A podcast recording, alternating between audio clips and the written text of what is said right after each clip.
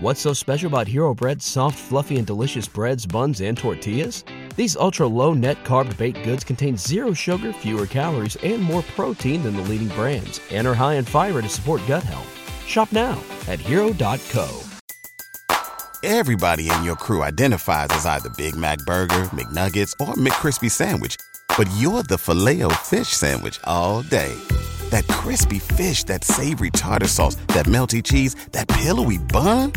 Yeah, you get it every time. And if you love the Filet-O-Fish, right now you can catch two of the classics you love for just $6. Limited time only. Price and participation may vary. Cannot be combined with any other offer. Single item at regular price. Ba da ba ba ba.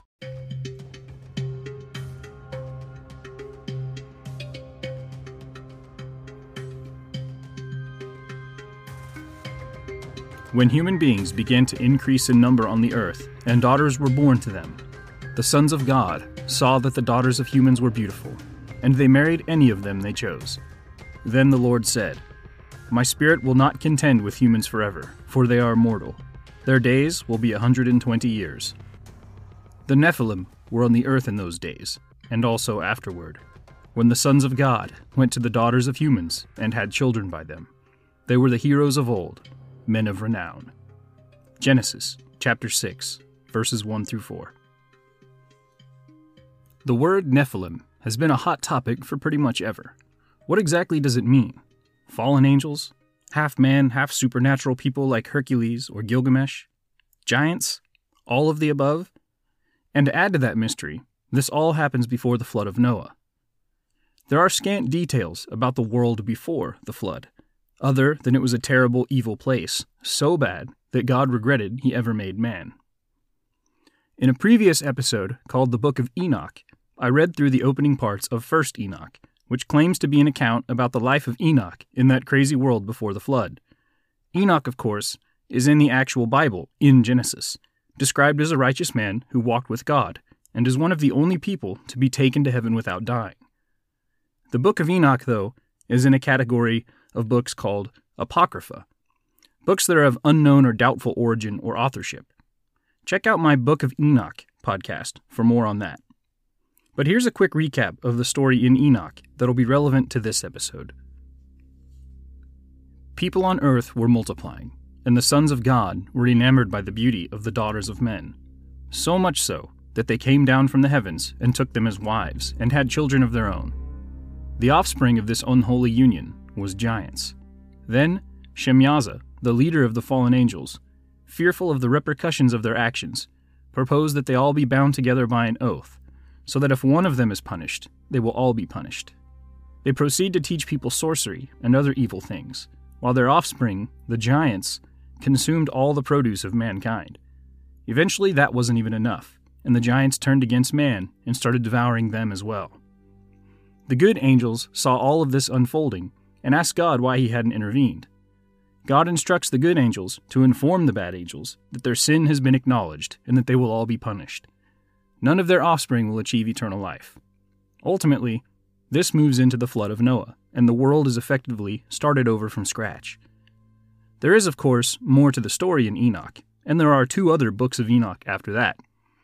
For this episode, I wanted to highlight another book from the Apocrypha that goes hand in hand with Enoch the Book of Giants. The Book of Giants was among the works found in the Dead Sea Scrolls, and as such is dated to around the 2nd century BC. It is part of the antediluvian or pre flood narrative alongside the Book of Enoch. As I mentioned before, it is an apocryphal book. It doesn't have a clear origin or a particularly strong tradition behind it, nor is it reliably sourced to or claimed by any specific author. Only fragments of this text survive, so there are quite a few missing words and sentences that can make it hard to read. But there's enough there to get a general idea of what is going on when you compare it with the events of the Book of Enoch. The Book of Giants more or less expands on what is happening in 1st Enoch, from the perspective of the giants, in particular, Oya and Haya, the sons of the fallen angel Semyaza, and also Gilgamesh, and yes, quite likely the same Gilgamesh from the Epic of Gilgamesh though perhaps on a different timeline. What follows will be a paraphrased version of a couple of takes on the incomplete Book of Giants. I'll link to sources in the accompanying blog post on loreandlegends.net So here is the Book of Giants.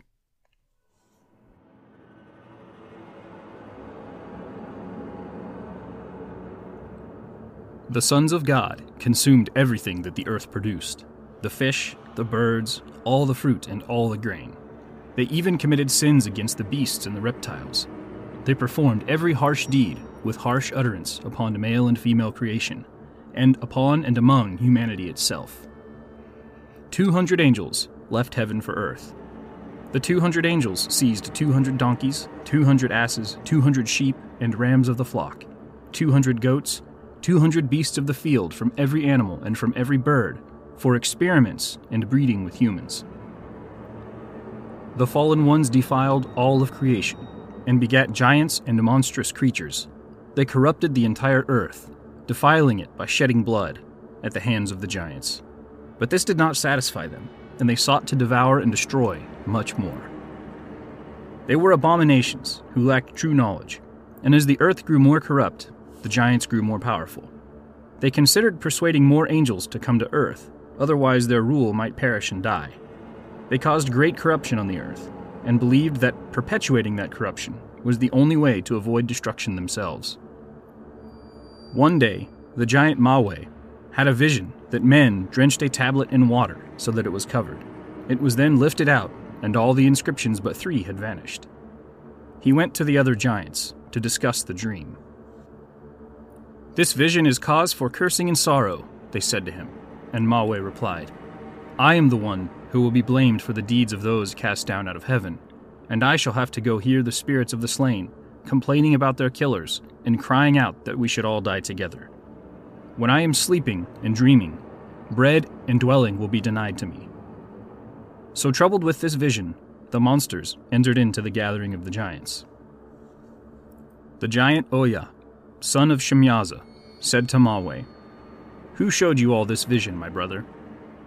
Barakel, my father, was with me and experienced the same vision. But before Mawe had finished telling what he'd seen in his dream, Oya said to him, Now I have heard wonders. If a barren woman is giving birth, now that would be a wonder. Then Oya said to his brother Haya, Are we to be destroyed upon this earth? When they had finished discussing the dreams, both Oya and Haya wept before the assembly of giants and monsters. Use your strength, the group said. Then Oya said to Haya, This vision is for Azazel, for he showed the most corruption to humanity. The good angels will surely not let us be neglected. We are not to be cast down. We have strength and can fight for ourselves if need be. The giants all realize, though, that fighting the might of heaven is futile. Then Gilgamesh spoke. I am a giant, and by my mighty strength of my own arm and my own great strength, I can vanquish anyone mortal. I have made war against them, but I am not able to stand against my opponents who reside in heaven and dwell in the holy places. They are stronger than I. The day of the wild beasts has come, and the wild man they call me. Then Oya said to him, I have been forced to have a dream. Sleep came to my eyes to let me see a vision, and now I too know that we cannot win. Gilgamesh, I saw a tree uprooted, except for three of its roots. While I was watching, there came the good angels. They moved all of the roots into a garden, but not the three. The vision concerns the death of our souls, and those of Gilgamesh and all his companions, said Oya. However, Gilgamesh said to me that it only concerned the fallen angels, and the giants were glad at his words.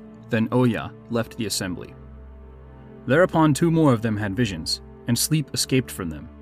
When it had passed, they went and told the monsters what they had seen that in their dreams they observed a garden where gardeners were watering 200 trees, and large shoots came out of their roots. Then the garden caught fire and was destroyed. Then they went to the giants to tell them of their dreams. Enoch, the noted scribe, he will interpret the dream for us. Then Oya declared to the giants, I too had a dream. The ruler of heaven came down to earth and made an end of us, and such was the ending of my dream. All the giants and monsters grew afraid and called Mawe. He came to meet the giants, who pleaded with him and sent him to Enoch. They said to him, Go to Enoch, so that he may speak to you, and then return, saying that you have heard his voice. Oya said to Mawe, Enoch will listen and interpret the dreams and tell us how long we giants have to live. Maweh mounted up in the air, as if upon strong winds, using his hands like eagle's wings. He left behind the inhabited world and passed over the desolation of the great desert. Enoch saw him and hailed him. He told Enoch why he had come, the contents of their dreams, and the fears of the giants and the monsters. Enoch listened, and then he presented Maweh with a tablet, which was full of foreboding about the coming judgment, but which offered some hope for the future through repentance. Enoch gave Maweh a copy of another tablet that bore Enoch's own handwriting. The writing on the tablet said, In the name of God the Great and Holy One, this message is sent to Shemyaza and his companions. Let it be known to the giants and monsters that you will not escape from all the things that you have done. Your wives, their sons, and the wives of their sons will not escape either, and that by your licentiousness on the earth, judgment is upon you. The land is crying out to heaven about you and the deeds of your children and the harm you have done to it. Until Raphael arrives, behold, destruction is coming, a great flood which will destroy all living things, whatever is in the deserts and the seas. The meaning of the matters you tell to me is that judgment is upon you for all of your evil. But if you now loosen the bonds of evil, repent, and pray for forgiveness, you may yet be saved. And that's really all we have from the Book of Giants, as found in the Dead Sea Scrolls. I'll come back to that after a quick break. What's the easiest choice you can make? Window instead of middle seat? Picking a vendor who sends a great gift basket? Outsourcing business tasks you hate? What about selling with Shopify? Whether you're selling a little or a lot, Shopify helps you do your thing, however you cha-ching. Shopify is the global commerce platform that helps you sell at every stage of your business. From the launch your online shop stage to the first real life store stage, all the way to the did we just hit a million orders stage? Shopify's there to help you grow. Whether you're selling scented soap or offering outdoor outfits, Shopify helps you sell. Wherever and whatever you're selling, Shopify's got you covered. Sign up for a $1 per month trial period at shopify.com slash try. Go to shopify.com slash try now to grow your business, no matter what stage you're in. Shopify.com slash try.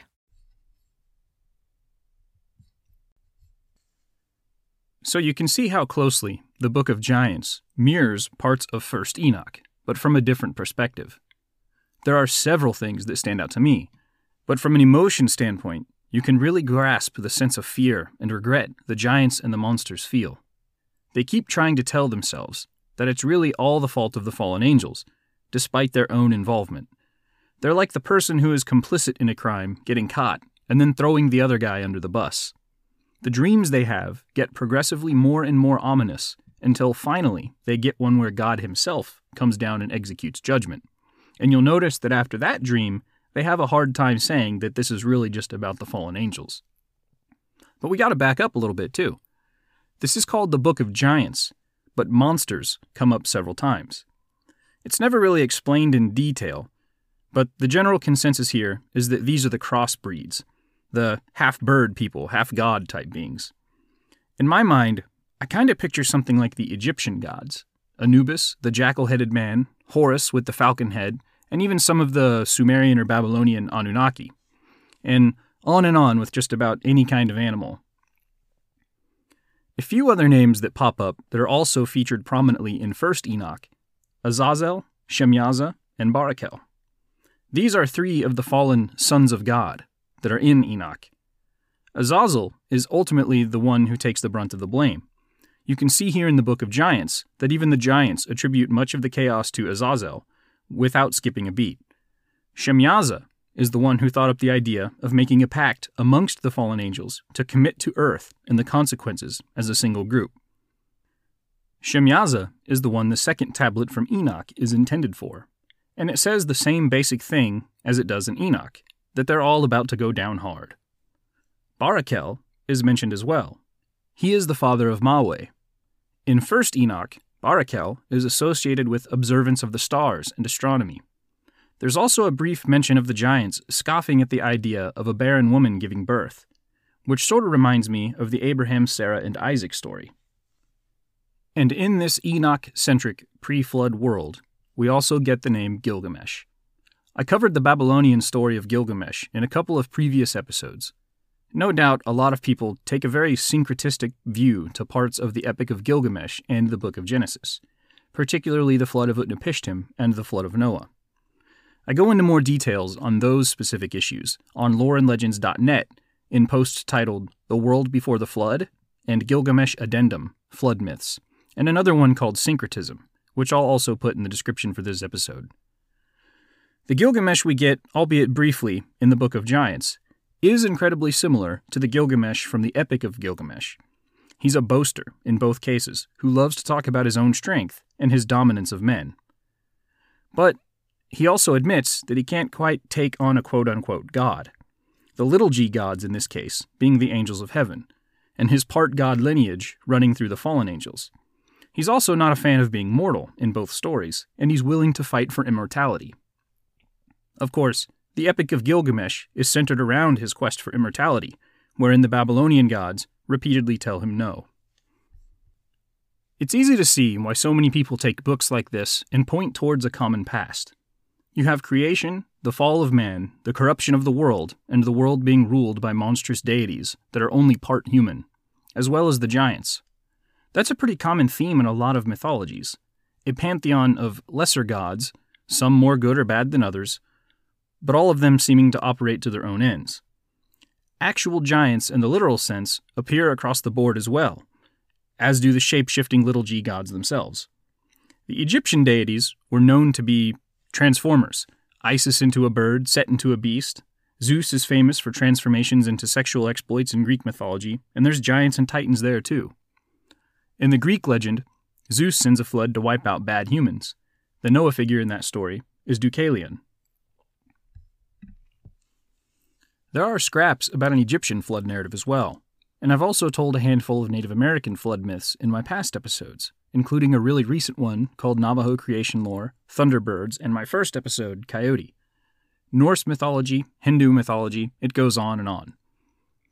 The differences here are all in timeline, characters, and the nature of big G god versus little g gods.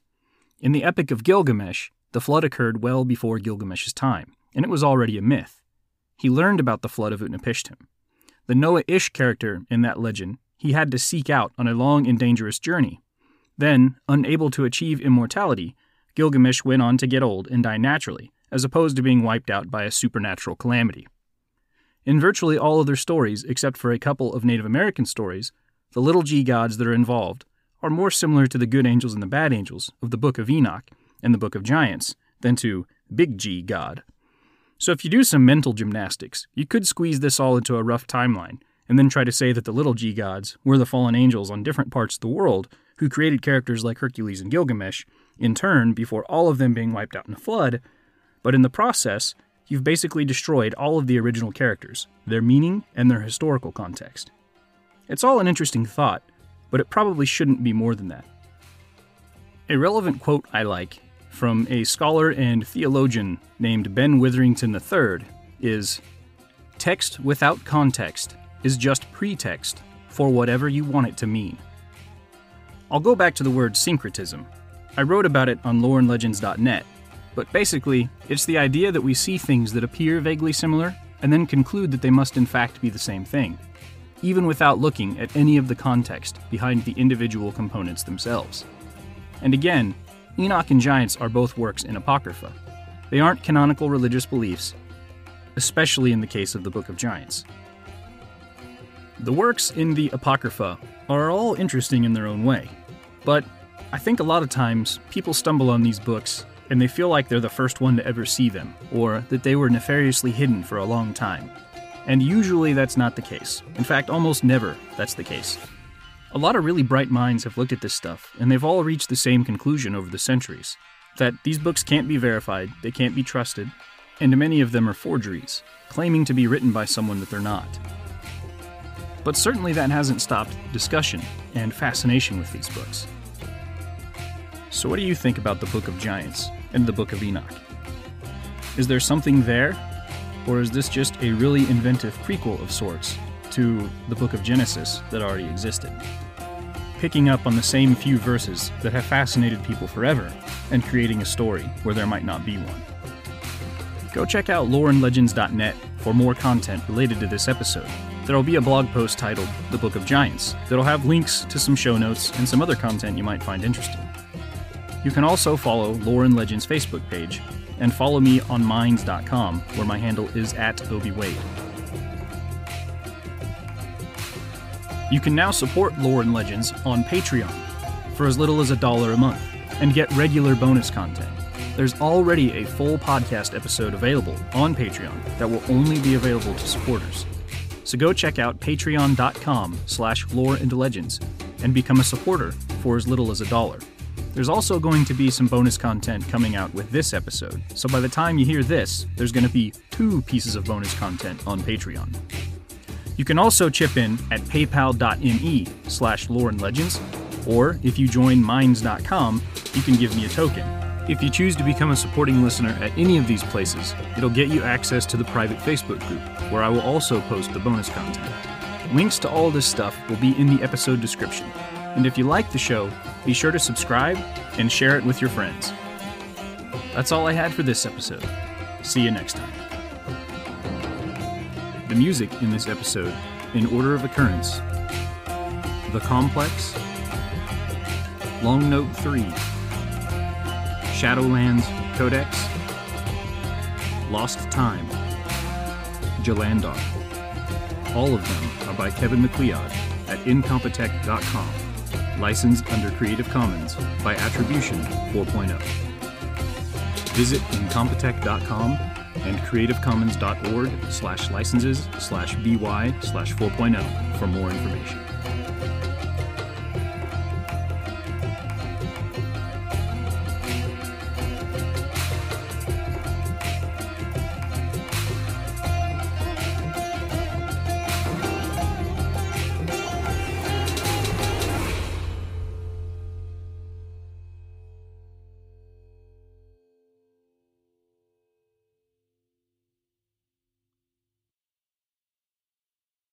If you like lore and legends, consider supporting the show at buymeacoffee.com slash lore and legends with a one-time gift that will cost less than a cup of coffee. You can also follow on Instagram, where my handle is at lore and legends 1 and on Twitter at lore and legends 3. You can also subscribe to the Lore and Legends YouTube channel, which features video versions of all your favorite episodes. And of course, the official website, loreandlegends.net. Thanks for checking out and Legends. See you next time.